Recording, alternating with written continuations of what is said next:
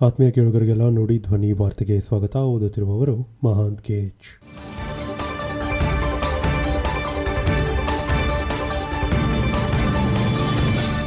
ಈಗ ಈ ದಿನದ ಪ್ರಮುಖ ಸುದ್ದಿಗಳು. ಸಮಾಜವಾದಿ ದೇಶಕ್ಕಾಗಿ ಚೀನಾದ ನೂತನ ಆನ್ಲೈನ್ ಯೋಜನೆ.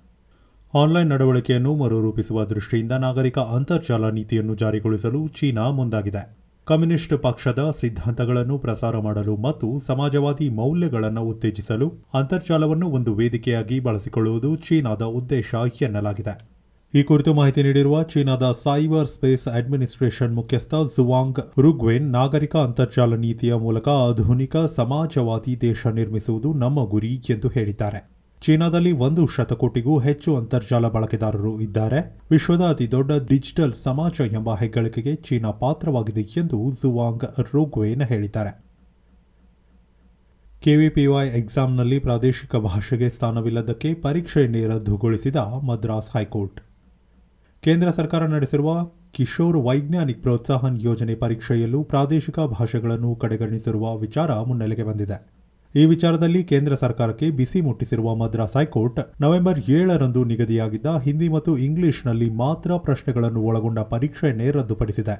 ಬಹುಭಾಷೆಗಳಲ್ಲಿ ಪರೀಕ್ಷೆ ನಡೆಸಲು ಕೈಗೊಂಡ ಕ್ರಮಗಳ ಬಗ್ಗೆ ಉತ್ತರ ನೀಡುವಂತೆ ಕೇಂದ್ರಕ್ಕೆ ನೋಟಿಸ್ ಜಾರಿ ಮಾಡಿದೆ. ಕೆವಿಪಿವೈ ಪರೀಕ್ಷೆಯಲ್ಲಿ ತಮಿಳು ಸೇರಿದಂತೆ ಪ್ರಾದೇಶಿಕ ಮಾಧ್ಯಮದ ಆಯ್ಕೆಗೆ ಅವಕಾಶ ಇಲ್ಲದಿರುವ ಬಗ್ಗೆ ಆಕ್ಷೇಪ ವ್ಯಕ್ತಪಡಿಸಿ ಸಲ್ಲಿಸಲಾಗಿದ್ದ ಪಿಐಎಲ್ ಅನ್ನು ಮದ್ರಾಸ್ ಹೈಕೋರ್ಟ್ ಮಧುರೈ ಪೀಠ ಮಂಗಳವಾರ ವಿಚಾರಣೆ ನಡೆಸಿತು. ವಿಚಾರಣೆ ವೇಳೆ ದ್ವಿಭಾಷಾ ಪದ್ಧತಿ ಸಮರ್ಥಿಸಿಕೊಂಡ ಕೇಂದ್ರ ಸರ್ಕಾರ ಪ್ರಾದೇಶಿಕ ಭಾಷೆಯಲ್ಲಿ ಪರೀಕ್ಷೆ ನಡೆಸಲು ಹಲವು ಅಡಚಣೆಗಳ ನೆಪ ಮುಂದಿಟ್ಟಿತ್ತು. ಆದರೆ ಮುಖ್ಯ ನ್ಯಾಯಮೂರ್ತಿ ಸಂಜೀವ್ ಬ್ಯಾನರ್ಜಿ ಮತ್ತು ನ್ಯಾಯಮೂರ್ತಿ ಎಂ ದೊರೈಸ್ವಾಮಿ ನೇತೃತ್ವದ ಪೀಠವು ಇದನ್ನು ಪುರಸ್ಕರಿಸಿರಲಿಲ್ಲ. ಪ್ರಕರಣದ ವಿಚಾರಣೆಯನ್ನು ಹದಿನೈದು ದಿನ ಮುಂದೂಡಲಾಗಿದ್ದು, ಮುಂದಿನ ವಿಚಾರಣೆಯನ್ನು ಚೆನ್ನೈನ ಮುಖ್ಯ ಪೀಠಕ್ಕೆ ವರ್ಗಾವಣೆ ಮಾಡಲಾಗಿದೆ. ಉಚಿತ ತೀರ್ಥಯಾತ್ರೆ ಪ್ರವಾಸ ಯೋಜನೆಯಲ್ಲಿ ಅಯೋಧ್ಯೆಯನ್ನು ಸೇರ್ಪಡೆಗೊಳಿಸಿದ ದಿಲ್ಲಿ ಸರ್ಕಾರ. ಅಯೋಧ್ಯೆಯ ರಾಮ ಜನ್ಮಭೂಮಿ ಮತ್ತು ಹನುಮಾನ್ಗಿರಿ ದೇವಾಲಯಕ್ಕೆ ಭೇಟಿ ನೀಡಿದ ಬಳಿಕ ದಿಲ್ಲಿ ಮುಖ್ಯಮಂತ್ರಿ ಅರವಿಂದ್ ಕೇಜ್ರಿವಾಲ್ ಸರ್ಕಾರ ಅಯೋಧ್ಯ ರಾಮ ಮಂದಿರವನ್ನು ತನ್ನ ಉಚಿತ ತೀರ್ಥಯಾತ್ರೆ ಯೋಜನೆಯಲ್ಲಿ ಸೇರಿಸಿಕೊಂಡಿದೆ. ಕೇಜ್ರಿವಾಲ್ ಸರ್ಕಾರ ಮುಖ್ಯಮಂತ್ರಿ ತೀರ್ಥಯಾತ್ರೆ ಯೋಜನೆ ಜಾರಿಗೊಳಿಸಿದ್ದು, ಇದರಲ್ಲಿ ಯಾತ್ರಾ ಸ್ಥಳಗಳಾದ ವೈಷ್ಣೋದೇವಿ, ರಾಮೇಶ್ವರಂ, ದ್ವಾರಕಾಪುರಿ, ಹರಿದ್ವಾರ, ಋಷಿಕೇಶ್, ಮಥುರಾ ಮತ್ತು ವೃಂದಾವನ ಸೇರಿದೆ. ಈ ತೀರ್ಥಕ್ಷೇತ್ರಗಳಿಗೆ ದಿಲ್ಲಿಯ ಜನತೆ ಉಚಿತವಾಗಿ ಸರ್ಕಾರದ ವತಿಯಿಂದ ಪ್ರಯಾಣ ಬೆಳೆಸಬಹುದಾಗಿದೆ. ಇದೀಗ ಈ ಪಟ್ಟಿಯಲ್ಲಿ ಅಯೋಧ್ಯೆಯ ರಾಮ ಜನ್ಮಭೂಮಿ ಸೇರ್ಪಡೆಯಾಗಿದೆ.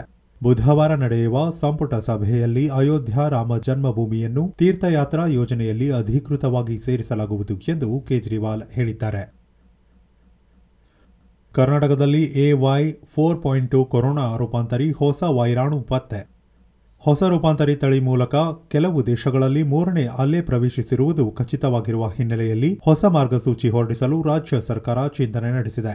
Corona ವೈರಸ್ನ A Y four point two ರೂಪಾಂತರಿ ವೈರಾಣುವಿನ ಎರಡು ಶಂಕಿತ ಪ್ರಕರಣಗಳು ಕರ್ನಾಟಕದಲ್ಲಿ ಪತ್ತೆಯಾಗಿದ್ದು, ಜಿನೋವ್ ಸೀಕ್ವೆನ್ಸಿಂಗ್ ಆಗಿ ಮಾದರಿಗಳನ್ನು ಪ್ರಯೋಗಾಲಯಕ್ಕೆ ಕಳುಹಿಸಲಾಗಿದೆ ಎಂದು ಆರೋಗ್ಯ ಸಚಿವ ಡಾ ಕೆ ಸುಧಾಕರ್ ಮಂಗಳವಾರ ತಿಳಿಸಿದ್ದಾರೆ. ಮಧ್ಯಾಹ್ನ ತಾಂತ್ರಿಕ ಸಲಹಾ ಸಮಿತಿ ಮತ್ತು ಅಧಿಕಾರಿಗಳ ಜೊತೆ ಸಂವಾದ ನಡೆಸಿದ ಅವರು, ಕೊರೋನಾ ಮೂರನೇ ಅಲೆ ನಿಯಂತ್ರಣ, ಹೊಸ ವೈರಾಣುವಿನಿಂದ ಸೋಂಕಿನ ತೀವ್ರತೆ, ಎರಡು ಡೋಸ್ ಲಸಿಕೆ ತೆಗೆದುಕೊಂಡವರ ಮೇಲೆ ಬೀರುವ ಪರಿಣಾಮಗಳ ಬಗ್ಗೆ ಚರ್ಚಿಸಿ ಹೊಸ ಮಾರ್ಗಸೂಚಿ ರೂಪಿಸಲಿದ್ದು, ನಂತರ ಮುಖ್ಯಮಂತ್ರಿ ಮುಂದೆ ಈ ಪ್ರಸ್ತಾಪ ಮಂಡಿಸಿ ಸೂಕ್ತ ಕ್ರಮ ಕೈಗೊಳ್ಳಲಾಗುವುದು ಎಂದು ಇಲಾಖೆ ಸೂಚಿಸಿದೆ. ಇದಿಷ್ಟು ಈ ದಿನದ ನಮ್ಮ ಪ್ರಮುಖ ಸುದ್ದಿಗಳು. ಆತ್ಮೀಯರೇ, ನಮ್ಮ ನುಡಿ ಧ್ವನಿ ವಾರ್ತೆಯನ್ನು ನೀವು Google podcast anchor FM breaker pocket cast radio public Spotify ಹಾಗೂ ಕಾಪಿ ಆರ್ಎಸ್ಎಸ್ ಆಪ್ಗಳಲ್ಲೂ ಆಲಿಸಬಹುದು.